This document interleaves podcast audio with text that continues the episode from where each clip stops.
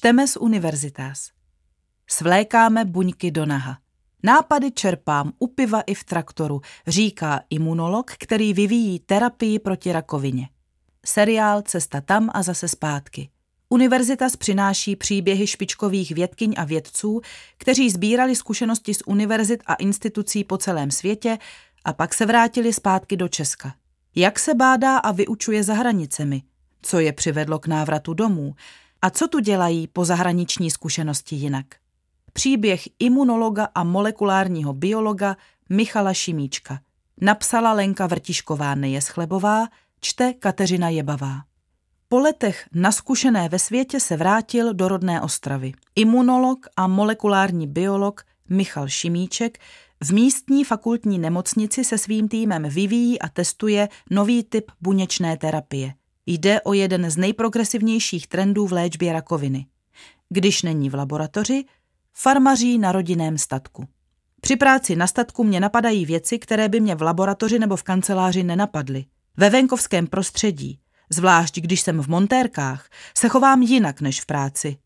A občas mluvím jak traktorista, směje se Michal Šimíček. Svůj čas rozděluje mezi laboratoř, rodinu a farmu, kterou zdědil po předcích. S manželkou se rozhodli v tradici pokračovat. Navíc jsem teď začal vařit pivo, pochlubí se. Neskutečně mě to vtáhlo. Do svého životopisu, který zdobí studijní pobyty a stáže v britské Cambridge i v belgické Lovani, si tak nově připsal také rekvalifikační kurz na sládka. Vařit pivo je taky věda, velká věda. A můj malý pivovárek je další laboratoř, říká. Jeho vánoční speciál právě dozrává. Do piva se zamiloval ve zmíněné Belgii.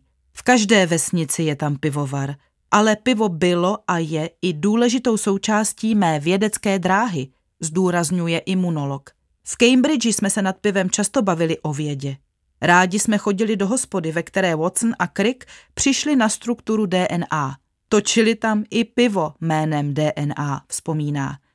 Nebylo teda nic moc, dodává, ale nápady, které tam vznikly, prý stály za to. Nechci podporovat alkoholismus, ale s pivem se mysl rozvolní a v diskuzi s podobně zapálenými lidmi přicházejí i velmi inspirativní myšlenky. V Cambridge byl součástí mezinárodního týmu, skupiny lidí z různých sociálních struktur, etnik i vyznání. Pivo spojuje a brainstorming u piva přináší nové nápady a pohledy z jiných úhlů. Proto na pivo občas zajde i dnes v Ostravě jako vedoucí týmu se svými studenty a doktorandy. Před půl rokem jsme s jedním mým studentem probírali jeden problém u piva a teď máme patentovou přihlášku. Nemůžu k tomu víc říct, ale vzniklo to u piva. Nutno asi dodat, že patent nevzešel z opilecké píchy, to spíš nefunguje.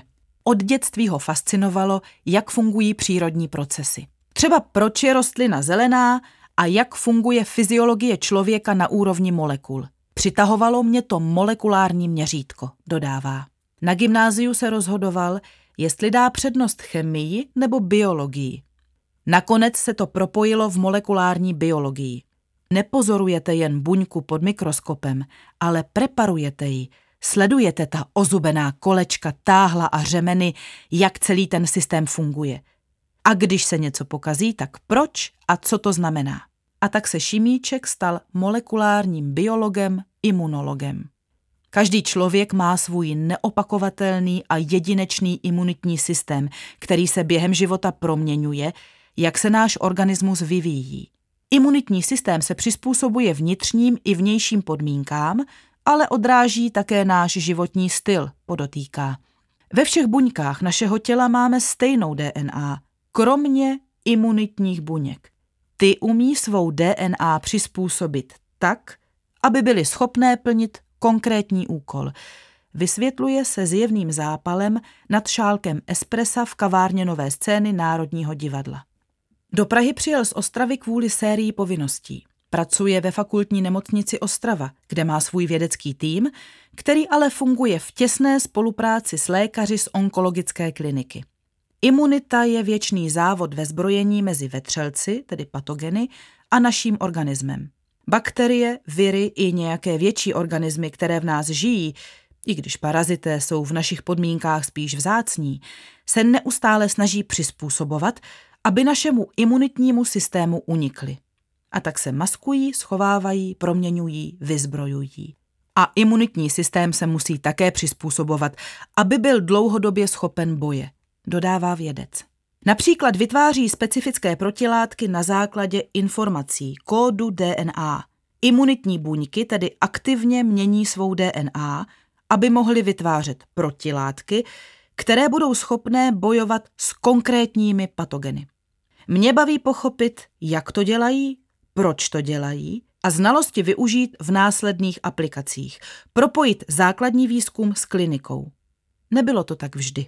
Dřív byl Šimíček vědcem, který se zabývá jen základní vědou a je jí zcela pohlcen. Chtěl jsem přijít věcem na kloup, zjistit a popsat, jak fungují. Dlouhodobě mě to uspokojovalo a naplňovalo. Ale pak jsem došel do stavu, kdy jsem se potřeboval posunout. Potřeboval jsem novou výzvu. Ve spojení s klinikou, s nemocniční praxí jsem pod tlakem, aby z toho bylo něco i pro pacienty. A to člověka navede na trochu jiný způsob myšlení. Přibližuje. Pořád mě baví a zajímá zkoumání, ale velmi důležitá je pro mě ta druhá otázka. Jak mohou mé poznání využít lékaři pro své pacienty? Jak té buňky modulovat? Jak vzít nějaké části a poskládat je tak, abychom imunitní systém vylepšili? Cílem je ušít pacientovi s nádorem imunitní buňky na míru tak, aby systém nádor účinně zničil, ale aby zároveň nepoškodil vlastní organismus. Buněčná terapie na míru je fascinující princip. Progresivní trend v léčbě onkologických pacientů, jenže je to zatím nesmírně drahé. S velkou pravděpodobností buněčná terapie v blízké budoucnosti zlevní tak, že se stane mnohem šířeji využívanou metodou léčby. Věří Šimíček optimisticky a sám se na tom podílí. Nabízí srovnání s vývojem počítačů. Na konci 80. let byl počítač velký jako hala a umělo ho ovládat pár lidí na světě. Provoz byl neskutečně drahý. Dokázal si tehdy někdo představit, že každý budeme mít počítač na svém pracovním stole? Nebo dokonce v batušku? A dokonce v hodinkách? Uplynulo pár desítek let a neuvěřitelné se stalo skutkem. V buněčných terapiích je to podobné. Kdybych zůstal u srovnání s vývojem počítačů, jsme někde v 90. letech. Už to není jedna hala pro jedno velké město, ale pořád je zdaleka všichni nemáme doma. Ovšem, jak jde dál poznání, vývoj, testování, aplikace do praxe, bude se i buněčná terapie zjednodušovat a tím také zlevňovat, je přesvědčený výzkumník. Možná to bude vývoj rychlý, exponenciální. V laboratořích máme v prototypech postupy, které terapii zlevňují desetkrát, dvacetkrát. V přípravě jsou klinické zkoušky v horizontu jednoho dvou let, které by to ještě posunuly. Takže za pět let to nebude stát 10 milionů, ale milion nebo půl milionu. A za 10 nebo 15 let nebude to pořád rutinní, ale bude to už dostupná metoda. Několik studií s buněčnou terapií pro hematoonkologické diagnózy běží v České republice už dva roky, další se chystá právě ve fakultní nemocnici Ostrava. Zatím nejde o naše produkty, ale o buněčné terapie, které pro naši studii můžeme aplikovat v rámci Evropského konzorcia, vysvětluje Šimíček. Naše pracoviště je ale ve fázi preklinického výzkumu. Testujeme naše terapie na myších. A v příštím roce snad administrativa je složitá. Dodává, jen získat povolení od státního ústavu pro kontrolu léčiv trvá rok, někdy rok a půl. Každopádně doufá, že během příštího roku v nemocnici spustí klinickou studii. V jejíž první fázi budou testovat primárně bezpečnost terapie. V dalším roce či dvou se rozšíří kohorta pacientů a bude se testovat účinnost ve srovnání s dostupnou léčbou. Když se ukáže, že nový přístup je bezpečný a účinnější než stávající metody, může se zavést do praxe. Bude to malé vítězství, ale pořád budeme vylepšovat technologii, aby byla robustnější, levnější, bezpečnější, účinnější a kvalitnější, aby se vedlejší efekty eliminovaly téměř k nule. Na jakém principu tedy buněčná terapie, kterou šimíčkův tým vyvíjí, funguje? Dnes buněčná terapie spočívá v tom, že se z buněk konkrétního pacienta odeberou T lymfocyty, pomocí genetických metod se vylepší jejich schopnosti, namnoží se a vrátí se zpět do krve nemocného. Bůstované buňky tak s nás zatočí s nádorovými nepřáteli. Tak je to dnes. Ale já vám řeknu, jak by to mohlo být zítra. Jak to děláme my? Začne Šimíček. Když je terapie vázaná přímo na pacienta, jsme limitováni už jen tím, že imunitní systém je výrazně potlačený chemoterapií, takže funguje jen omezeně nebo vůbec. Kvůli tomu velká řada pacientů jako potenciální zdroj buněk pro buněčnou terapii vypadne, vysvětluje. A dnes platí jeden pacient, jeden lék. Proces vývoje je tak extrémně personálně, finančně i přístrojově nákladný. Jde třeba o měsíční práci kvůli jednomu pacientovi. My ale vyrábíme univerzální T lymfocyty, které mohou pocházet od prakticky libovolného zdravého dárce. Dostává se šimíček k jádru metody. To už by se přece mohlo dělat dávno. Jenže imunitní systém cizí T buňky nepřijímá, ne? V tom je přece ta potíž, namítám. Ano, jen tak byste svoje T lymfocyty někomu dát nemohla. Jeho tělo by je nepřijalo, tak jako byste nepřijala krev od člověka s jinou krevní skupinou. Cizí buňky by mohly dokonce imunitní systém jiného pacienta napadnout a zničit, rozvádí myšlenku. Jenže my jsme schopni ty buňky univerzalizovat. Není to pěkné slovo, ale lepší nenacházím, pokračuje vědec a vysvětluje. Máme zdravého dárce, od něj získáme T lymfocyty, které pomocí genetických úprav zbavíme součástek způsobujících právě tkáňovou nekompatibilitu. My je vlastně svlékneme do náha. Ty univerzalizované, svlečené buňky pak pacienta nemohou napadnout a zničit jeho vlastní imunitní systém. Potom uděláme to, co se dělá už dnes. Vybavíme je receptory, které rozeznají struktury na nádorových buňkách, na něž se mohou navázat a zničit je. Tímto způsobem mohou od jediného zdravého dárce získat T lymfocyty až pro 10 pacientů. Navíc je můžeme mít kdykoliv k dispozici, pokračuje Šimíček ve vypočítávání výhod. Při stávajících metodách je musíme odebrat pacientovi, kultivovat, tedy namnožit, a pak vrátit. Zde můžeme udělat buňky do zásoby, Odpadá mnoha týdenní čekání. Vezmu z police buňky, dám je lékaři a ten je aplikuje. Šimíček vystudoval imunologii na Přírodovědecké fakultě Univerzity Karlovy v Praze. V Lovani dělal doktorát v oboru biomedicína.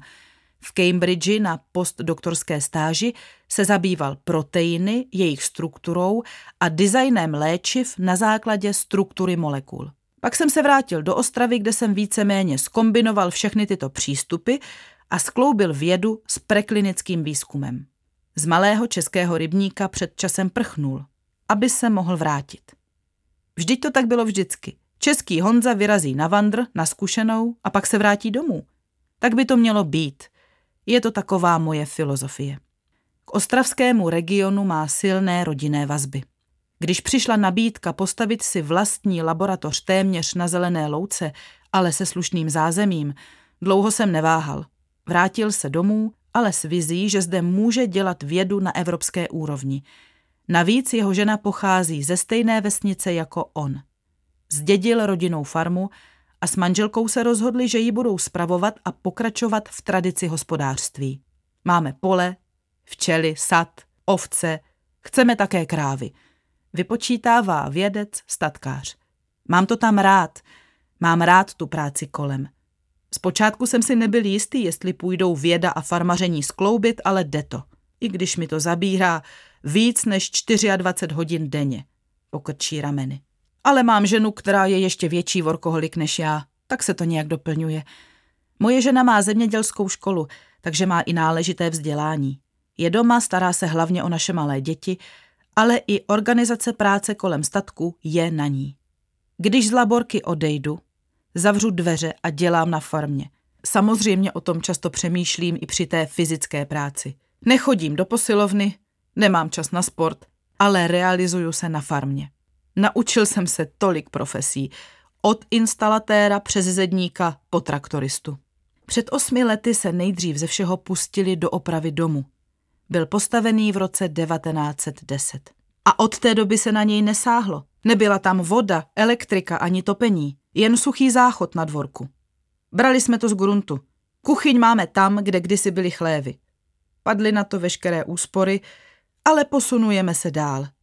Vzali jsme si polnosti zpátky z družstva. Máme malé děti, takže toho nemůžeme dělat zdaleka tolik. Jde to pomalu, ale jistě. A co si kromě výše popsané lásky k pivu dovezl ze světa zpět do Ostravy? Možná trochu jiný způsob myšlení, jiný pohled na vědu. V žádném případě nechci generalizovat. Je to samozřejmě tým od týmu, ale přišlo mi, že ve světě jsou lidé odvážnější, nebojí se myslet víc out of the box, míní Šimíček. Podle něj jsou vědci venku ochotnější přijímat větší a hlavně nové výzvy, nezůstávat při studiu jednoho problému 20 let. I proto je dobré mít přesah do translace, do přenosu základního výzkumu do praxe, kdy se člověk opravdu snaží nejenom pochopit, jak to funguje, ale přicházet s novými kombinacemi, přístupy. Pak nemůžete ustrnout na místě, dodává. Zahraniční stáže mi asi dali schopnost komplexnějšího myšlení. Je také přesvědčen, že se člověk v zahraničí otrká a zocelí. Vyjet na pár měsíců ven je minimum, ale kdo se chce posunout kariérně, měl by vyjet na rok, dva i tři, aby to v něm zanechalo výraznou stopu. Nabádám studenty a doktorandy, aby vyjeli, i když povinné to na naší fakultě není. Na své stáže zpětně vzpomíná smírnou melancholii.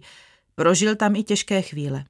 I když jsem jel ven s tím, že budu dělat vědu a bude mi jedno, jestli je pondělí nebo neděle, v Belgii jsem opravdu nedělal skoro nic jiného, než že jsem pracoval, vzpomíná. Byl jsem v Lovani ve vlámské části, holandsky jsem se trošku naučil, ale přátele jsem si tam nenašel. Místní byli uzavřenější, cizince moc nebrali. Myslím, že sociální aspekt sehrál v tom trochu negativním pocitu důležitou roli. 99% času byla práce, žádné odreagování. V Cambridge to pracovně bylo podobné, ale tam jsem měl kamarády z práce, bylo to veselější. Dnes v Ostravě má svůj vlastní tým, který čítá asi 20 lidí. Povedlo se mi sem zlákat i kolegu z Oxfordu a další z jiných koutů Evropy i světa. Na většinu našich schůzek chodí i klinici, lékaři, kteří sice nesedí v laboratoři, ale vědí o vědě dost, abychom mohli společně diskutovat. Je to širokospektrální a mezinárodní tým, mluvíme jen anglicky. Šimíček si pochvaluje i svého šéfa. Je to skvělý člověk ve všech směrech, velmi inspirativní osobnost a výborný manažer. Hodně jsem se od něj naučil jen pozorováním. Působí spokojeně, vyrovnaně. Jak to vlastně jako expert na imunologii má se svou vlastní imunitou? Chodí Kovářova kobila bosa? To ne. Myslím, že imunitu mám dobrou, jsem zdravý člověk a imunitu mám docela vytrénovanou. Asi je to i tím prostředím statku. Farmaření a kontakt se zvířaty imunitu posilují. Prozrazuje svůj recept. Zvládnout práci, farmu a rodinu, máme čtyřletého kluka a roční holčičku, je někdy náročné, ale v poslední době se mi daří udržovat work-life balance. A stres z práce mi kompenzuje fyzická činnost. Jen teda málo spím, připouští. Vím, že to není dobré, ale já jsem toho stejně nikdy moc nenaspal.